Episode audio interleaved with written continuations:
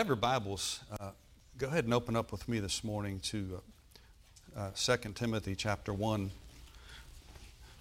And uh, I believe next, next Sunday we're going to complete this series. We've been on this for several weeks about being fearless, being fearless. Father, today we approach the Word of God. We thank you, Lord, for the truth. Your Word, you said, is truth. It doesn't have truth, it is truth. So today, Father, we set ourselves, we set our hearts in agreement to receive the truth, the revelation of the truth of God's Word, to set us free, to lift us up. In Jesus' name, amen and amen. Praise God. What have we been talking about? Say it. Fearless. Say fearless. fearless. Say boldly. Fearless. Amen. Notice that there's a lion on there. Do you see that? Now, where's that come from? Well, in Proverbs 28, 28 verse 1 says, The wicked flee or take off when no one is chasing them. But the righteous are as bold as a lion. Amen? Boy, you talk about a scaredy cat. the wicked flee when no one's chasing them. Amen? But the Bible says that the righteous shall be as bold as a lion. I made mention of the fact uh, about two months ago, maybe two and a half months ago now, I know it was in the month of August, the Lord started to talk to me about personally, and I didn't know it was going to turn into a series because He was dealing with me and talking to me and ministering to me.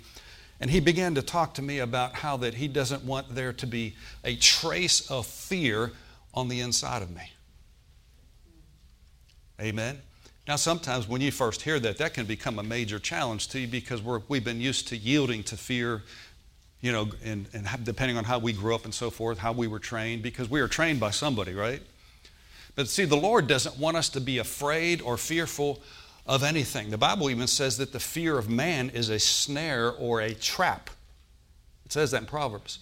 But whoever puts his trust in the Lord shall be safe. It's just better to trust the Lord, isn't it? Hallelujah. Those that trust in the Lord, the Bible says in Psalms 122, I think it is, though they that trust in the Lord shall be as Mount Zion, which can never be removed. I mean, a mountain that just can't be removed. That's one mountain that can't be removed. Amen? But they that trust in the Lord shall be like a mountain, like Mount Zion, which can never be shaken or never be moved. Glory to God. How many of you have a desire to be completely fear free? Now, I'll, let me qualify that statement by this statement right now that just because you feel fear doesn't mean that you've received fear. There's, that's really important because I think there's a, there's a misunderstanding sometimes that people think, well, if I have a symptom, then that must mean that I have it. No, you just have a symptom. Okay? And just because you might feel fear coming against you doesn't mean that you have the spirit of fear on the inside of you. And I think that's important. It's, it's the same, along the same line as this. You can have a bad thought, but that's not your thought. So that doesn't mean that you're a bad person. You see what I'm saying? You know, all of us have bad, wicked thoughts, negative thoughts that come to us about ourselves, about other people, about our future. But that doesn't mean it's your thought. Correct? So you can have, this is important to understand this, you can have symptoms of something or you can feel fear, but that doesn't mean that you are personally afraid. Okay? Like one preacher said, he says, You can stand there and your knees are having fellowship with one another. They're knocking against each other, full of fear. Okay? But that doesn't mean that that fear is on the inside of you. Now, it's interesting because I, I did a little research here, and there's there's actually 100 different types of fears known to mankind. Now, I'm not going to read all of them. And I, I, thought it was kind of interesting because there's different types of fears and there's a name for every one of those things. Let me just read a couple of those. I hope I can pronounce these right. Arachnophobia. Everybody say that. Arachnophobia. and that is the fear of spiders. Okay? What's that? Okay, you said it correct. Okay. Y'all been there and done it, huh? Okay. Thank you, class. I appreciate that. It's real small writing here. and it says this affects women 48% more than men. Oh, yeah. That's what it says right here. 12% men. 12, it's right here. It says 12% men, 48% women. Can I, can I share just a cute? Sure. So, this is, Josh was very young, and he's, he, for some reason, he was on the floor in my room. I forget the reason why. I can hear you. Well, anyways, he, Josh just says, Mom, a, a spider just crawled on my face. And I'm like, oh, Josh, that's, that's just the ceiling fan. Well, it was. We turned a light on. There was this huge spider that was on his face. Oh my gosh. So that was a wild day. Amen. Y'all needed to hear that, didn't you? well, listen, when you uh, when you look at the size of your body compared to the size of a spider, just something think about that. Okay. Okay, let me see if I can say this right. Ohidophobia, you know what that is? That's the fear of snakes. Okay? Here's acrophobia, which is the fear of heights. Agoraphobia is the fear of open or crowded spaces. Here's the cynophobia, fear of dogs. Okay? Astrapophobia, fear of lightning and thunder. Okay? Claustrophobia, which we're all familiar with, is what? Fear of small spaces. All right? And then uh, there's uh, thana, thanatophobia. I think that's how you say it. That's the fear of death. And the Bible says God's removed us, removed the fear of death from us. Amen. And get this one. This is called alectorophobia. It's the fear of chickens.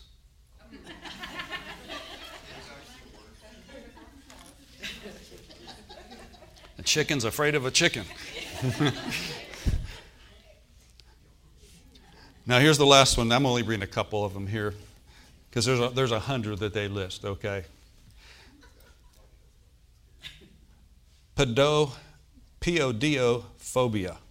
Podophobia, which is the fear of feet. Oh, I don't know. I never heard of that one before. Fear of feet. Okay? Now, I wanted to read just a couple of those because there's all kinds of fears, but the, the root fear is the fear of death. The fear of death. Okay? But the Bible says God has removed that from us because for us as believers to be absent from the body is to be present with the Lord. All right? The very split second that you, uh, your spirit leaves your body, we don't taste death like the world tastes death. Jesus tasted death for every person, so we don't have to. The Bible says to be absent from the body is to be present with the Lord. Now, how many of you have some loved ones that have moved into heaven? Okay? I'm telling you, they're in, good, they're in a good place and they're in good shape and they are very, very excited. Amen? And uh, but God has removed the fear of death from us so that we can complete our mission in this life. Now, 2 Timothy, we've been talking about steps, steps to overcoming fear. I'm just going to read those real quickly here, but the first step is this is to recognize the source of fear. Okay? 2 Timothy 1 7, God has not given us the spirit of fear, but of power, love, and a sound mind. Amen. So notice that fear is a spirit. Say, fear is a spirit. Okay? Now, whether it's fear of man, fear of this, fear of that, fear of people, a fear of, a fear of failing, and sometimes past failures can create future fears. And if you have a failure of some sort in your life, whether it's a relationship or something else, it could be anything, sometimes when you face that situation again, that fear can come back and say, You remember what happened last time? Okay? But God has not given us the spirit of fear. He's not given me, He's not given you the spirit of fear. And I made mention of the fact that sometimes uh, we talk about fright, which is the height, the pinnacle of fear, like someone's they frighten you, startle you, okay? That's fear, but then there's also those little subtle nagging things that you worry about, like when you drive to church this morning and in the back of your mind you're thinking about what has to take place this week. Okay, little nagging worries, that's still fear. But God wants you to trust Him, to trust Him. And when you trust Him, you will have peace. You will have peace. We'll talk about that this morning. So recognize the source of fear. Number two, understand how much God loves you. We talked about that. Number three, we talked about practicing God's presence. These are steps to overcoming fear. Number four, and we'll camp on this today again, is to give every care and every worry to the Lord. Give every care and every worry to the Lord. Let's go quickly again to uh, 1 Peter.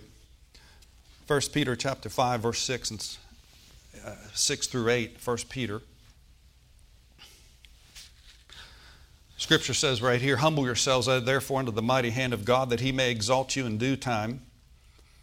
So, how do you humble yourself under God's mighty hand?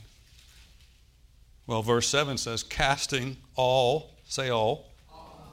casting all of your care upon him because he careth for you. Be sober, be vigilant, because your adversary, the devil, as a roaring lion, walketh about seeking whom he may devour. Then it goes on to say, whom resist steadfast in the faith. All right? Now, sometimes it's what we don't say that leaves the door open. For example, it kind of gives you, if you just read verse 8, it kind of gives, it leaves the impression that the enemy, the devil, can just walk and start devouring people right and left. You never know when your number's up, so to speak. You know, you can just be devoured any second. Okay? As if you have no choice in that.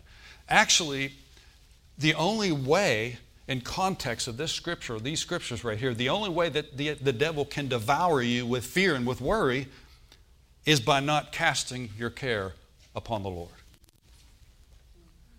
That's the only way that he can, you know, when you start feeling that fear like that, then the devil has devoured you.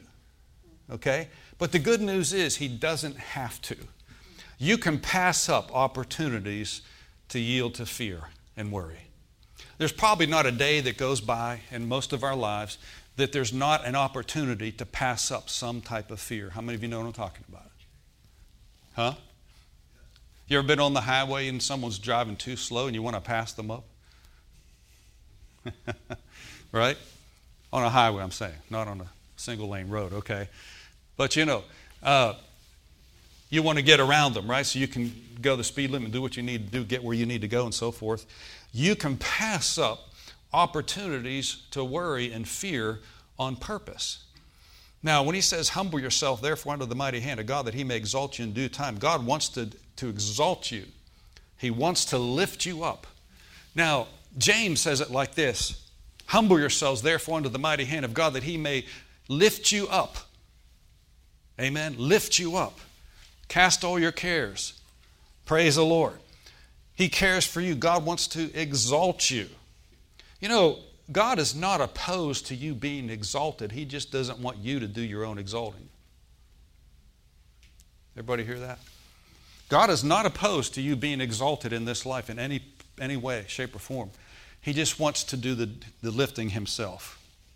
And when He does it, it's a good thing, it's a sweet thing.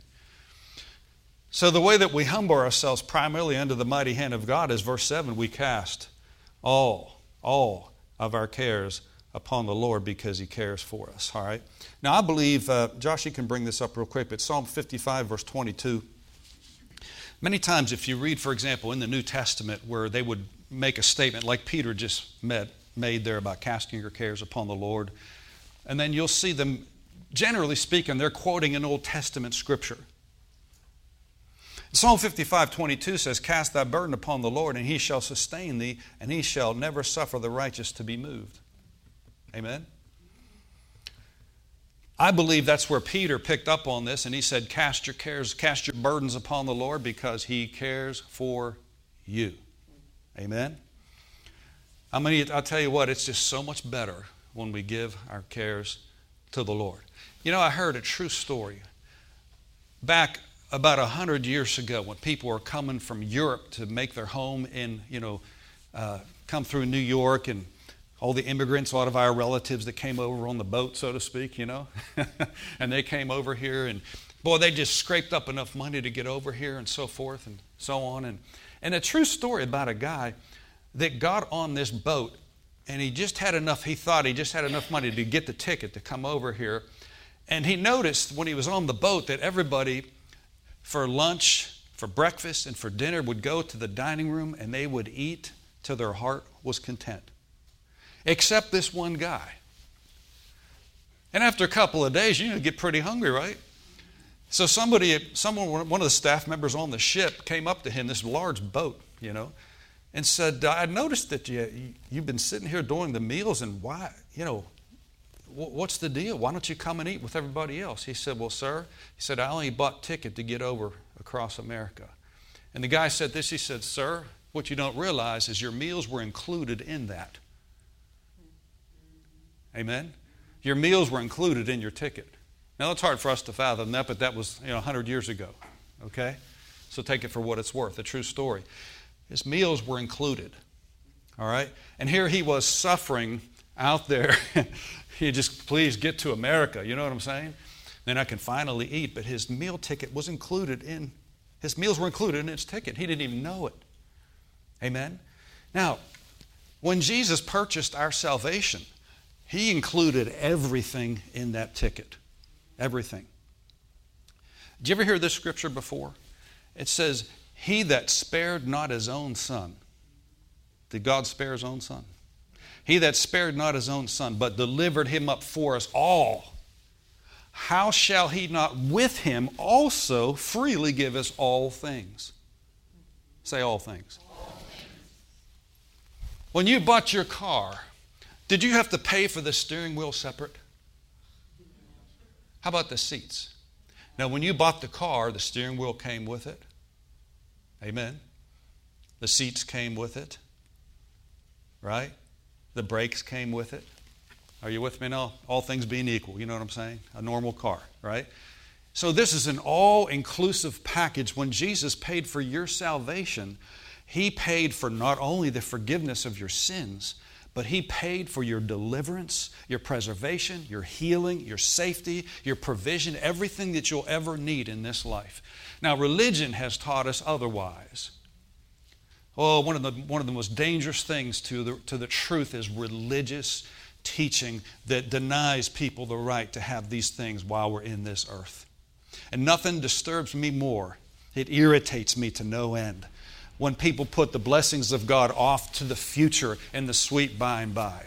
When I was in my church growing up, we used to sing songs about the future, you know, when we all get to heaven. It's all about when we get to heaven. What about the here and now? And it wasn't until I got in a good word based church, glory to God. Hallelujah. That's where I met my wife, and we started to hear the Word of God about what, what were our rights, what were our privileges, what belonged to us in Christ Jesus. And I'm telling you what, God started to lift us up. Amen? And we have to always be reminded of what, what belongs to us. And part of that package is God wants us to be able to cast all of our cares upon Him. Now let's go over to, uh, we haven't looked at this yet, but let's look at Philippians chapter 4. In Philippians chapter 4, the Apostle Paul wrote a marvelous portion of Scripture here in light of cares and worries and so forth, uh, much like what Peter talked about here. Hallelujah. And I really like this. You can walk out of here today and you make a quality decision. I refuse to yield to fear anymore. Praise God. And you know, fear always comes, always comes in the form of a thought. Right? It comes in the form of a thought. Jesus said in Matthew chapter 6, he says, Take no thought saying, What shall we eat? What shall we drink? What should we going to wear? What are, you know, in other words, how are we going to be taken care of? Jesus said, You take a thought by saying it. He says, Take no thought saying, What am I going to eat? What am I going to wear? How am I going to be clothed? how are we going to be taken care of? We might have, if we have a chance, we'll look at that today. And Jesus said, Hey, look, look at the birds. Amen. Look at the birds of the air. He said, They sow not, neither do they reap, nor gather into barns, yet your heavenly Father feedeth them. Hallelujah. God takes care of the Tweety birds, amen? He can take care of the birds, He can take care of you, and He can take care of me. Because He says, Are you not much more valuable than a sparrow? Are you? Are you more valuable than a bird? I would hope so. Amen? Glory to God. You're more valuable than that. Amen? Glory to God. He says, consider, just think about it for a minute. Have you ever seen a bird that's so worried he starts pulling his feathers out? Like, what in the world? I've seen birds outside my window. We have this, this window in one of our rooms, you know, and you can, a lot of birds perch on this tree. I've never once in the middle of winter seen a bird out there worrying about what he's going to eat. Something comes up, God provides it for them. And he says, also consider the, the flowers, for example, the lilies of the field. He says they, they, uh, they toil not, neither do they spin. In other words, they don't work at being beautiful. He says, Yet I tell you that Solomon in all of his glory and splendor was not arrayed like one of these little flowers. And he says, So if God clothed the, the lilies of the field, you know, and so forth, he says, How much more will God clothe you? Hallelujah. I mean, I enjoy flowers. I really do. I love flowers. Jesus loves flowers. Amen. But I mean, you look, you look at the detail sometimes. You look at, you pull a little flower and you look at the detail. You ever done that before? Look at the detail, that little flower that most people will never see. You might be the only person that ever sees that flower. Most of the flowers people will never see, but they're there. Amen. But God says if you see the flowers like that, God will clothe you, He will take care of you. Amen. Okay, so you're there in Philippians, right? Now notice verse 6. Are you ready? Be careful for nothing, but in everything, notice the word everything, by prayer and supplication with thanksgiving, let your requests be made known unto God. And the peace of God, which passes understanding, shall keep your hearts and minds through Christ Jesus. Finally, brethren, whatsoever things are true, honest, just, pure, whatever things are of lovely and of good report, think on these things. Now, that's the King James. Let's go over to the Amplified translation. Let's look on the screen up there at the Amplified. I, I really like this better uh, in this particular verse right here. Thank you, Lord. Stop and think about it just for one split second here. How much more could you do in your life if you didn't have fear? You can enjoy every day. Praise God. Now, my spiritual father, Brother Kenneth Hagin, to me, he had a master's degree in this area. What do you mean, a master's degree? He had a master's degree in the area of casting his cares on the Lord because he had such revelation of that. I'm telling you, the stuff that he went through and the, the incurable blood disease, he had two or three different diseases and, and, and should have died, did die, came back to life, you know, and he learned as a 16 year old teenager how to cast his care upon the Lord. No one, there was no preacher, there was nobody that taught him. The Holy Ghost taught him through the Word of God. And then years and years later, he began to teach that to the body of Christ. And I'm so thankful for that. And he says, uh, people have asked him the question, Well, do you worry? He says, Let me tell you this way I've passed up some marvelous opportunities. Because when you hear preachers say, like, I don't worry anymore, like, you mean he doesn't have any fear come against him? No, he said he, he passed up some marvelous opportunities. Okay? That's the key. Now, in the Amplified, I want you to see, I love this because it makes it very clear to us here. It says, Do not fret. We know what that is. Do not fret or have anxiety about anything. Now, notice the word anything. Do not fret or have anxiety about anything. Say anything. wow. So God doesn't want us, is this the Word of God or what? God does not want us to fret or have anxiousness or anxiety about anything. So, what are we supposed to do? But in every circumstance and in everything, by prayer and petition, that's a definite request, with thanksgiving, continue to make your wants known to God. And then he says, and, the, and, the, and God's peace shall be yours, that tranquil state of the soul, assured of its salvation through Christ, and so fearing nothing from, uh, from God and being content with its earthly lot, whatever sort it is. and that transcends understanding shall garrison and mount guard over your hearts and minds through Christ Jesus. Okay, let's, let's talk about this for a minute here. And we're talking about being fearless, and this, this final step that we're talking about here today is learning to cast your cares upon the Lord, rolling your cares upon the Lord. The first step is this is to recognize if you're taking notes, recognize what is causing the anxiety, what is causing the fear in your life. What are you, what are you afraid of? Are you afraid you're going to miss out somehow? Are you afraid you're not going to have enough money to pay a bill or bills, plural? Are you afraid that you're never going to get married? Huh? Are you afraid of uh, success? Some people are afraid of success. You know? Whatever care that you have does not belong to you. Now, I made mention of the fact two weeks ago, I know it wasn't last week because the Minks were sharing this, that the Lord spoke to my spirit back in the summer, early, early part of summer. And He said to my spirit, now I didn't hear Him with these ears here, I heard Him inside my heart like you hear Him too. Amen. My sheep, Jesus said, hear my voice. And the Lord said this Keith, I'm a selfish God. I said, You are. I didn't know what He meant by that.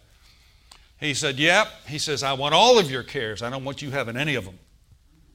Now, I got that. He said, I don't want to share cares with you. When he said casting all of your cares, he didn't say casting three fourths of your cares, casting half of your cares. He says, I want all of them. I want all of them. Why? Because care is like a beast of burden. You you've seen these mules and stuff, you know, they throw all that, all that stuff on their backs, you know, and they, they're called a beast of burden for a reason, you know, or camels, and they put all this, they load them down with stuff. That's how they did it back in the day, okay? And sometimes we can be like that, that mule, so to speak. and we got, man, we're just way down with burdens, way down with burdens. And you know, fear They've proven, medical science has proven that more, more people are in hospitals because of fear and worry than anything else. Amen. Now, uh, it's amazing the power of how we think and how things change us. You know what I'm saying? Uh, what do they call those pills that uh, are fake?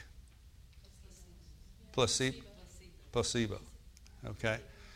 They have actually proven, they've actually done studies on this, and they've proven they give someone, it's just a sugar pill, is all it is. And they say, if you take this pill, this is going to help you with that situation. And they come back and they say, man, I feel so great. All they ate was a piece of sugar, like a sugar cube, you know what I'm saying? But you wonder how much of the things are actually in our thinking, the way that we think. And we think, well, that's the right pill, that'll help us. Amen? How much more when we put our minds on the Word of God? Okay? We put our minds on the Word of God.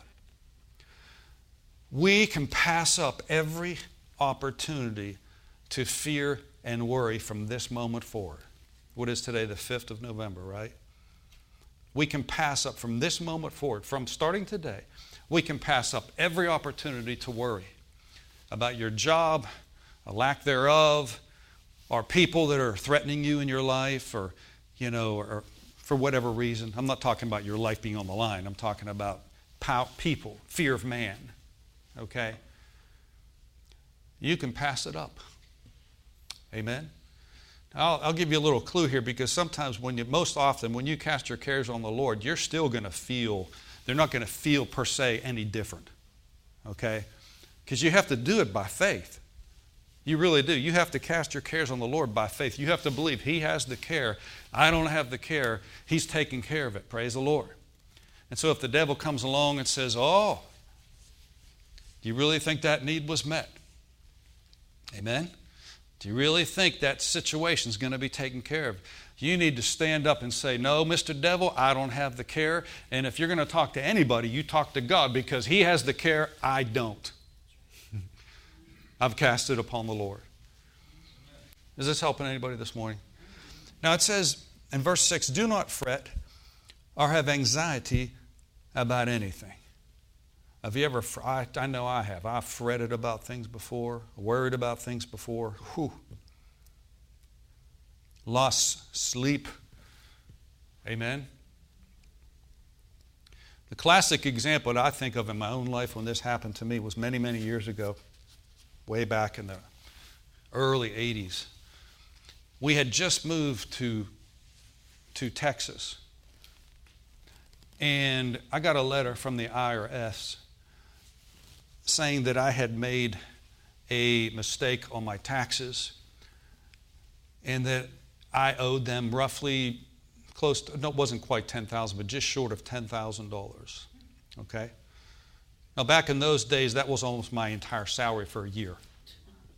Okay? And I'm telling you, someone says, well, if the devil can't scare you, the IRS will. Just teasing. We're not to be afraid of anything, right? And, uh, and I'm, man, I'm thinking, what, what's the deal here? I, I, did everything legally. I went to the right people and so forth, but they, they found something or whatever, you know, that I owed them like $10,000 and just shy of $10,000. Well, I started to take on the care of that thing. And I'm telling you, I was developing an ulcer in my stomach. Now, I never knew what that felt like, but I felt like I started to get an ulcer in my stomach. Man, I'm, and I, we had just gone on to work in a church down there. We were just out of Bible school, went to work in a, church, a ministry in Killeen, Texas, which is out of uh, Fort Hood, that area, the Army base down there. And uh, Oh, I mean, this just went on. I kept getting letters every couple of weeks. I get another letter in the mail. Oh man, it's just piling up, you know. And then they start to add in, uh, interest on top of that if you don't pay it. I'm thinking, how in God's green earth am I going to even pay for this? Okay. Well, needless to say, I had a care that was a major care, and it was, I'm telling you, it was eating me up, so to speak. And it was even difficult to, to do anything in the ministry because in the back of my mind, this is going on okay? And I'm driving down the, ma- the major interstate. I think it was a Route 35, I think it was, that went through that area. I'm in my little red car. And this is weeks after I got that initial letter. And the Holy Ghost spoke to me. You know, He's always trying to talk to us. You know, if you're worried about something today, I guarantee you the Holy Ghost is trying to comfort you, He's trying to help you. I'm telling you, He is not staying silent. He wants to talk to you. He is talking to you. But sometimes we don't think it's Him. Am I just making that up? Well, the Holy Spirit spoke to my heart. And I didn't hear it with these ears, I heard it inside. And I say that for a reason. Because sometimes when I say, like, uh, God spoke to me, it's like I heard it with these, these ears here. No, no, no. I heard it inside me. And the Lord spoke this to me, and I was driving down the interstate. He said, If you saw things from my perspective, it wouldn't look so bad after all. And I pulled the car over on the side of the road. Cars, you know. I said, God, say that to me again. He said, if you saw things from my viewpoint, from my vantage point, things will not look so bad after all. Now, I didn't see the Lord, but I sensed his countenance was smiling when he said that. Do you know you can sense God smiling at you? I've heard God laugh before. when I was facing something, it was no laughing matter. I heard God do a belly laugh in my spirit. I thought, oh my goodness. Amen. Now, the prophets of old would say this the word of the Lord came unto me saying. Now, if, if everybody heard it, they wouldn't have to say that. But the word of the Lord would come unto, the word of the Lord came to me and said, if you saw this thing from my perspective, things wouldn't look so bad after all. And I knew what he was talking about. It was that, that situation with the IRS, right? I'm just making an illustration here. Even if you heard this before, you can hear it again. And uh, when I when he spoke that to me, I had to make a decision. I had to make a choice right then and there that I was going to say, okay, Lord, obviously you see something that I don't see. But he said this again. The Lord said, if you saw this thing from my perspective, things wouldn't look so bad after all, right? And so I'm not saying I did it 100% because, oh, that was a battle to struggle to stay in faith over that thing. It kept, the thought kept coming back to me, kept coming back to me. But I had to make a decision to say, you know, Lord, I'm casting the care of this whole thing on you right now in Jesus' name. I give the care to you. And I'll tell you, that thought would come back every single day, a couple times a day. I say, nope, nope, no, I refuse to do that. I refuse to take that care. Okay? Well, nothing from the natural changed. But I started to change. I started to aggressively. Boy, it was not easy. It was not easy. But I said, Oh God, I give this care. Is in your hands. I refuse to take the care of that thing. Amen? Are y'all with me now? And, uh, and I, I, I started to practice. Lord, I thank you. It's in your hands. Every day it's in your hands. Well, we ended up coming back to, to Pennsylvania. We moved back after a couple of years of being down there. And the issue still wasn't resolved yet after a couple of years. Now, remember what the Lord spoke to me. He says, if you saw this from my perspective, it wouldn't look so bad after all. And I just developed that. I started thinking about that, meditating on that, saying that within myself God, you see something, this is all taken care of. And one day, we first moved back to Pittsburgh. We moved back to our home, hometown. I got a letter from the IRS, and I thought it was the typical letter that they always would send. And they said, Our research indicates that we found a mistake, and uh, uh, you do not owe $10,000. In fact, we owe you money. Now, it wasn't a whole lot, but it sure do beat paying $10,000 when that was, almost, that was almost my annual salary at that time. I, you can't really support a family on that. You know what I'm trying to say? And I thought, boy, all that time that I fretted and was concerned and worried about that. God saw something that I didn't see. Amen? But the enemy tried to, to, to devour me with that care, um, and he did for a season.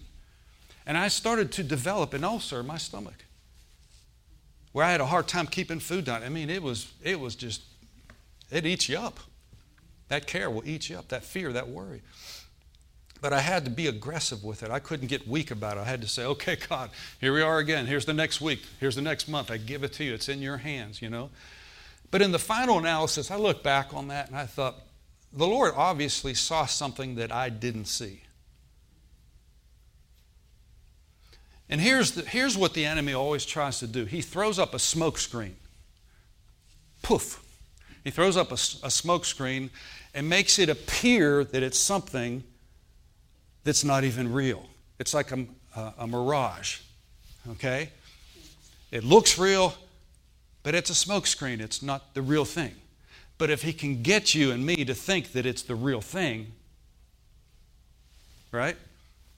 You know, most of the time, if you're concerned about what other people think about you, there's absolutely no truth to it whatsoever. But you know, you can build a big stronghold. Listen to me. You can build a big stronghold in your mind thinking people think a certain thing towards you when they're not thinking that whatsoever. All right. Amen? It's like the extreme illustration I use sometimes. You can watch a football game and see players in a huddle and they're, they're, they're talking the play, and you, and you look down and say, I know they're talking about me. no, they're not. No, they're not. Amen? Hallelujah. So, most of the stuff, most of the stuff that you get, the fears and the worries, there's no truth to it whatsoever that comes to you. But if the devil can torment you over it, he will. He's the tormentor. The Bible says there's no fear in love because fear has torment. There's no fear. When we know how much God loves us, we talked about that. When we know how much He cares for us, how much He loves us, that was one of the steps. Perfect love casts out fear because fear has torment. Amen. I refuse to yield to the spirit of fear. Now, the Apostle Paul was a prime example of what we're talking about here. You talk about a guy that was under the gun, so to speak, that had all kind of issues, and the devil wreaked havoc on him. I mean, think about it. here's one of the here's the guy that wrote more than half the New Testament, more than any person in the New. He wrote more books in the New Testament than anybody else. The Apostle Paul. You remember that? He was Saul of Tarsus before that. And he was a persecutor of the church. He was a chief persecutor. He thought he was doing God service. He was your what we would see today or modern day ISIS, okay? Killing folks, picking them off, thinking they're doing God service. Well, we know that's not true. Amen. But you know, he had an encounter. In fact, he was I thought about this one time. I thought, you know, he was consenting. He's the one that was responsible for the death of Stephen in Acts chapter 9. Remember that? Stephen was a faithful servant of God. And uh, Paul would, he literally held the coats. So I guess it was that time of the year. He was holding the coats of the people that stoned Stephen. And Saul was the one responsible for that. You remember that? Stephen is a hero. Oh my. And Stephen said this He said, Lord, because he looked up and he saw Jesus standing on the right hand of God. He wasn't sitting down, he was standing up. Jesus stood up for him. And you know, Jesus will stand up for you too. He said, he said he looked up and he saw and he mentioned that and they plugged their ears up and they gnashed their teeth because they didn't want to hear that. And they picked up stones and they stoned him. But before they stoned him, I am totally convinced, completely convinced, that he felt nothing because God just took his spirit right out of his body. And when the stones came, he was already gone. There's a grace for that kind of stuff. No pain at all. Okay? And uh, he made, he made this statement. He said, Lord, lay not this sin to their charge. Doesn't that sound similar to what Jesus prayed on the cross? Lord, forgive them, they know not what they do. And here they are nailing them to the cross, the most vicious death that there is. But see, you can't do that in the natural, right? I mean, you got to be in the Holy Ghost. You got to be tapped, tapped. He was tapped in. He said, Lord, lay not this sin to their charge. In other words, he said what Jesus said forgive them, they know not what they do. So, you know what happened? God sent out a Holy Ghost posse after the guy that was responsible for that. And here's Saul, mean, ugly, Saul of Tarsus, mean as the devil himself. He even referred to himself after his, after his conversion. He says, I was the chiefest of sinners. Make no mistake about it. I was a murderer. I did, I mean, I broke them all. I broke all those commandments, you know. And uh, so he's on the road to Damascus to persecute more Christians. Remember that? He was on the road to Damascus. And suddenly there came a shine, a light from heaven. It was Jesus Christ that appeared to him, knocked him off his horse, fell under the power of God. There's a lot of different places in the New Testament where people fell under the power of God. It's scriptural. And it can happen. Amen. When the natural comes in contact with the supernatural, something has to give. And Paul and Jesus made this statement. He knew who it was. It sure wasn't Allah. he said,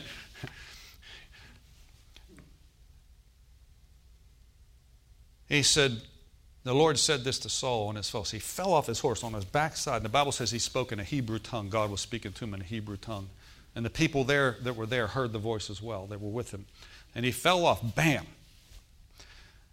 And he said this the Lord says, Saul, Saul, why persecutest thou me? And that's when he got saved. He says, Who are you, Lord? He got saved on the road to Damascus by saying, Lord. That's all it took. He says, I am Jesus whom thou persecutest. Oh, oh, oh wait, wait a minute, Brother Keith. He was persecuting Christians. No, God took it personally. He said, No, why persecutest thou me? You see, when you touch God's people, you're touching the apple of his eye. When the devil messes with you, he's touching Christ. He takes it personally. Amen? But you know, I saw something there one time many years ago. He said, did you notice that before this all happened, if you back up the waters a little bit, if you go back upstream, this all started when Stephen said, Lord, lay not this sin to their charge, forgive them. And so, what God had a legal right to step in and to go after Saul of Tarsus, who became the Apostle Paul. Like once one guy said he had such an encounter with God, it knocked the S off his front name, gave him a P. took from Saul to Paul. And he wrote three fourths of the New Testament, which we're reading letters from him today. Isn't that marvelous? Well, When you release forgiveness towards people, and this wasn't a part of my notes here today, when you release forgiveness towards people, it gives God a legal right to step in and to go after your enemies and to save them and to touch them and to deliver them from whatever they're addicted to. Amen? Now, I know forgiveness isn't always easy to do. People wrong you sometimes, right? We've all been there and done that. People said things to us, wronged us, you know, inaccurately judged us for whatever reason, you know. And, uh, but you know what? We can always release forgiveness towards them because that gives us an open heaven for us, for God to keep moving in our lives. Amen? Now, I'll tell you the truth. I, on a regular basis, I do a self inventory and I say, Father, if there's any unforgiveness or any ill will in my heart towards anybody, please show me if there's any. Just check me if there's anything there because, as far as I know from the Word of God, the only thing that's going to keep your prayers from being answered is unbelief and unforgiveness. Those are the only two things that Jesus mentioned unbelief and unforgiveness. And we have a choice whether or not we're going to allow unbelief or unforgiveness in our lives. Amen? But it's so wonderful to be able to do that because it gives us an open heaven that if, if, if we forgive those that have trespassed against us, God forgives us. It gives a, our, our prayers an open channel for God to come and minister to us.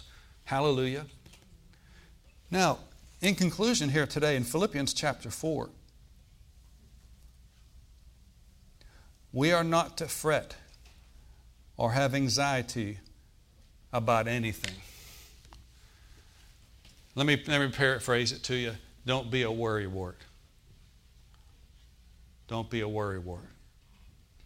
Y'all know what that means? God does not want you worrying about your body. He doesn't want you worrying about your future. Doesn't worry want, want you worrying about your finances. He doesn't want you worrying about relationships. And I'll take it even a step further. He doesn't want you worrying about your children. Okay? Job got into trouble. The thing he greatly feared came upon him because he feared for his children. He said, It may be that they've sinned, cursed God in their hearts. And Job made sacrifices every single day. That's how he got into trouble. That's where the devil came in. He said in Job 3, 325, he said, The thing that I've greatly feared. Can you all handle this this morning? He said, The thing I greatly feared has come upon me, and that which I was afraid of has come unto me. You see, whether if we're developed in either fear or faith, the quicker the manifestation will come. Do you know the thing that you fear the most can actually be drawn to you, and it hasn't even happened yet? The thing in Job 3:25, the thing I greatly feared has come upon me, and that which I was afraid of has come unto me. Let's just talk about this for a second here because most people think, and I've heard personally in my ears, I've heard people say, I feel like a Job because they've been under the gun, so to speak. They've been going through certain things. And, uh, but none of us here, I'm telling you, none of us here have ever been what through Job went through. But everything that Job went through was self induced because fear opened up. The Lord showed him later that the fears would open up the door for the Satan to get a legal entryway into his family, into his life. Hallelujah.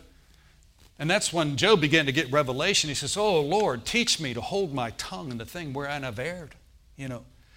But you know, it's interesting. In the book of James, the Bible says that we are to consider the end of Job, not the beginning.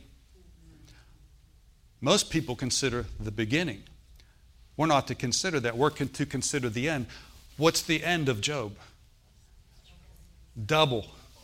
God gave him double back for his trouble, got twice as much back. And you know, most Bible scholars will tell us that, that Job's trials only lasted about nine months, short of a year, just nine months. And yet God gave him double back. Praise God. Double. Hallelujah. But you see, no, back in those days, Job, Job's name is mentioned in the book of Genesis. It's one of the oldest books in the Bible. Job.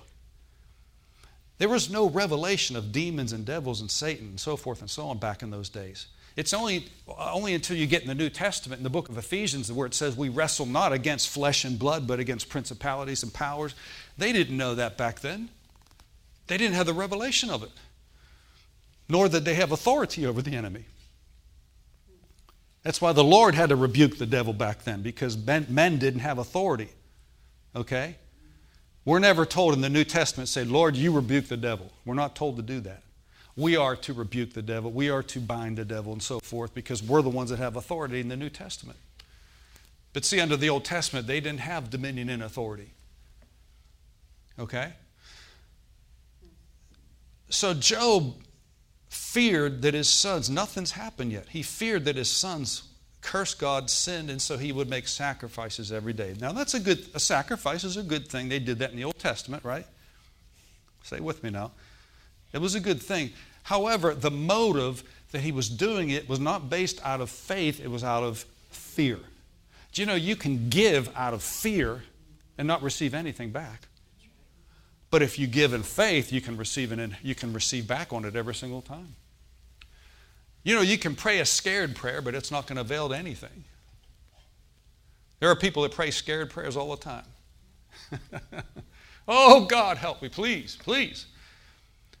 But it sure beats to just pray in faith and enter into the rest that God has for us. Now, let's conclude here in this Philippians right here. He says, Do not fret or have anxiety about anything, but in every circumstance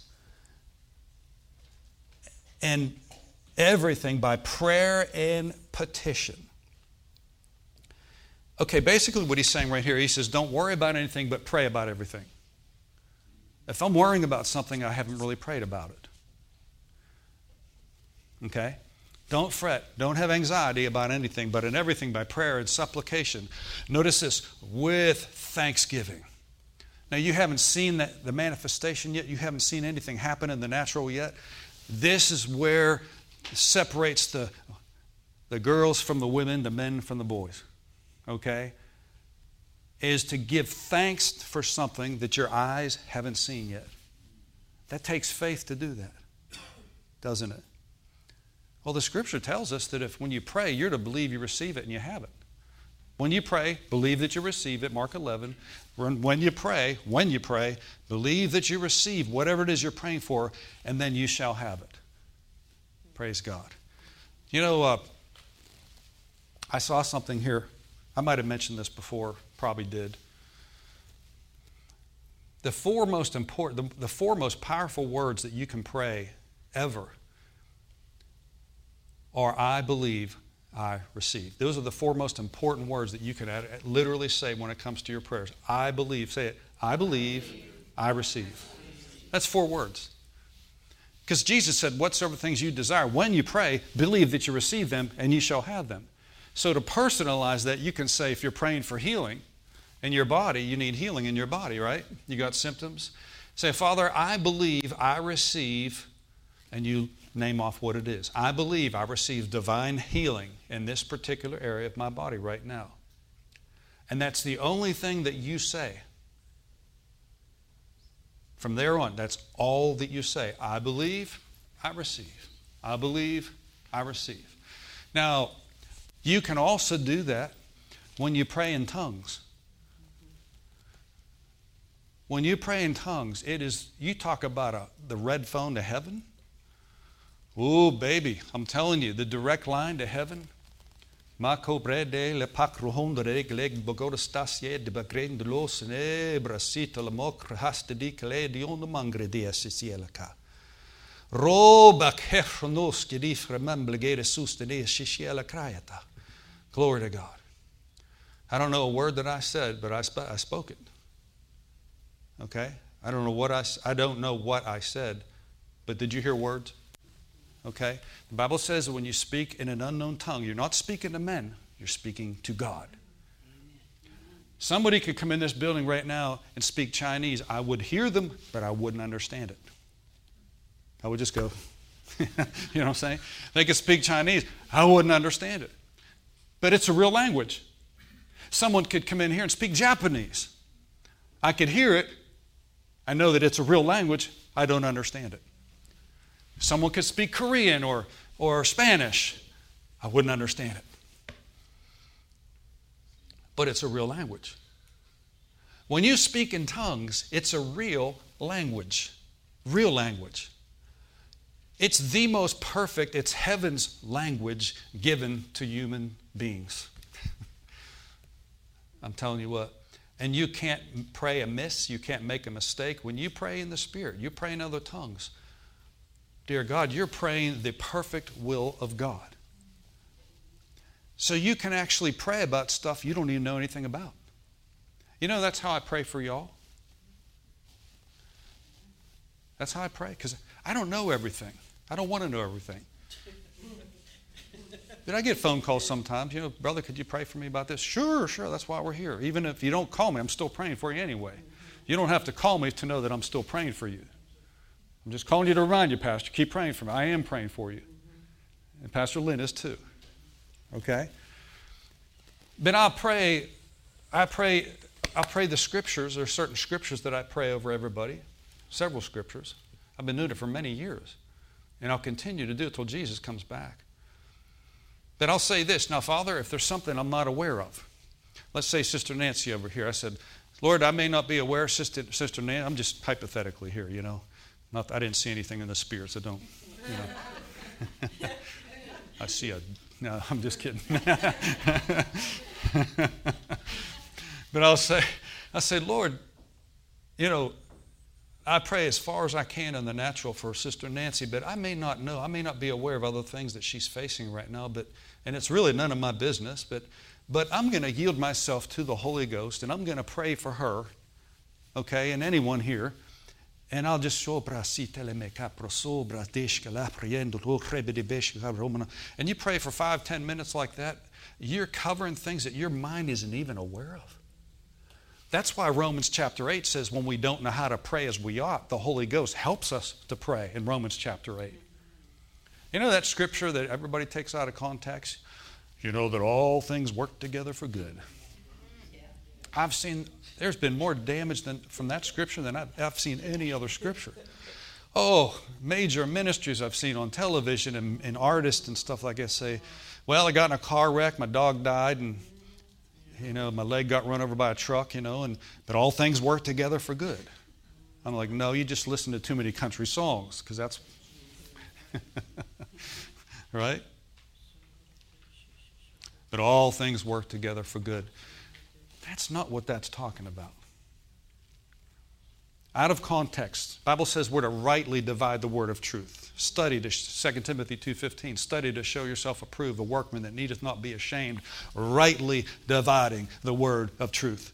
You can wrongly divide the word of truth. You can take a scripture out of its context make it say something it doesn't really say. Now don't get me wrong god can turn bad situations around turn it for your good. He can and he will but that scripture, in absolute context of what he's talking about, is when we don't know how to pray as we ought, we can yield to the Holy Ghost and pray in other tongues. And when we pray in the Spirit, we are working all things together for good. See, when I pray in, in the Spirit for you or for anybody else, I cannot make a mistake. I'm not praying amiss. I'm not praying outside of God's will. I'm praying God's perfect will when I pray in the Spirit because the Spirit is providing the language. Yes, it's your voice, it sounds like you. It'd be pretty crazy if I spoke out and I sounded like somebody else. Okay? It sounds like me because that's my voice, but the Spirit of God has given you the utterance. Okay? Now it's kind of like this. You know, there's wind instruments. You know, you have a trumpet, you have a clarinet, you have a flute. That's three that I can think of. Oboe. They're all wind instruments. And I could come up here, you could come up here, and you could put air in each one of those instruments. And whatever instrument that is, it's going to sound like that instrument. If you play a trumpet, it's going to sound like a trumpet. It won't sound like a flute. Are you with me? But I'm providing the air, I'm providing the wind, but the instrument is going to sound like that instrument. You are the instrument, and when you speak in tongues, it sounds like you, but the Spirit is giving you, the wind of the Spirit is giving you the utterance to pray. Hallelujah. Glory to God. Thank you, Jesus. Hallelujah. so many times the Spirit of God is looking for people that will stand in the gap and make up the hedge and pray. Sometimes you can, we call it a burden. Sometimes you can get a burden of prayer and it, you feel like a heaviness. And you're like, I'm not sure why, but I feel kind of like something's. Do you ever feel that way before? You're trying to scratch your head like, what is it? What, what's going on here? Well, something needs prayed out. Something needs prayed out. And I believe you're mature enough you can handle this today. Amen. I believe that. Amen. And I believe the Lord wants us to start in our private, not just in church, but I mean in our, our everyday life, to start yielding more to the Spirit of God by praying in the Spirit and being able to cover things that we don't know how to pray for. Okay?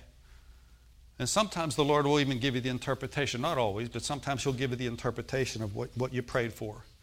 Now, if I pray in tongues out loud in, in the sanctuary like this, you know, then usually there has to be an interpretation to say, okay, what's the Holy Spirit saying here? Amen? But if we're all just praying together, there's not any, there's no need for an interpretation. Like if we all decided right now, when Pastor Lynn was having prayer meeting, was, yeah. Um, you know, they'd pray in the Spirit about something. You pray in English about something, then you finish it off by praying in the Spirit because it covers territory that your, your mentality knows nothing about. And I've, we've seen through the years people get delivered. Praise God. I'll, I'll close with one, one story here. This is back in 1989, to be exact. And uh, this is our first church we were pastoring over in the South Hills. And I was, uh, I was preaching like I am on a Sunday morning. I'm up there preaching. You know, it's just, just enjoying myself. I'm telling you what, if there's anything I love to do, it's minister the Word of God. oh, man. That's better than chocolate cake. I'm telling you, stand up behind here and preach the Word of God. It's the most wonderful thing in the world. And you know, when you preach under the anointing, that's what makes it really exciting because you say things you didn't prepare to say, but you know where it came from, right? So there's a handful of people out there, and I'm preaching.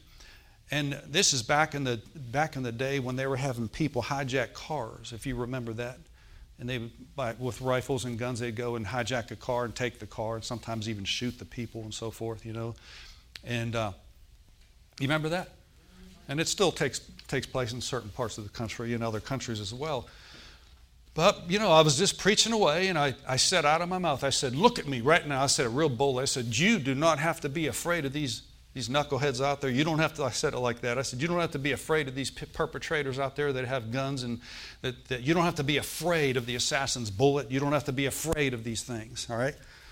And I, th- and I changed the subject and went over to something else. I thought, wow, praise the Lord. The Lord wanted me to say that. That same night, this was on a Sunday morning, that same night, there was a couple that was in our church that had uh, three or four kids. They, she, this, this lady had a very young baby you know, and she was, uh, they had taken their kids to, I think, like a Chuck E. Cheese. Okay, I preached on Sunday morning. This is on Sunday night. They took their kids that night to like a Chuck E. Cheese, like a birthday party, you know, and she took the baby out in the, the, the uh, they had a suburban. They took her, she took her out there to feed the baby, okay, to get away from the general public, you know. And uh, she's out there by herself in the car, doors are locked. And they've had this big suburban. Okay, she's in the in the front seat, nursing the baby. And all of a sudden, out of the, out of the side of her, her, peripheral vision, she saw this guy come up and look inside of her window like that. And when she saw it, it kind of spooked her like this, you know. And he took a gun out and shot the window. Boom. Shot the window. The window just shattered. Shot the window, and he took off. Okay? Shot a hole right through the window. Well, we got a call from them. I got chills up my spine when I think about this. We got a call, uh, and they told us exactly what happened. She said, The only thing that happened, she goes, glass just went everywhere. There's not a cut on me or the cut on the baby. The bullet missed us.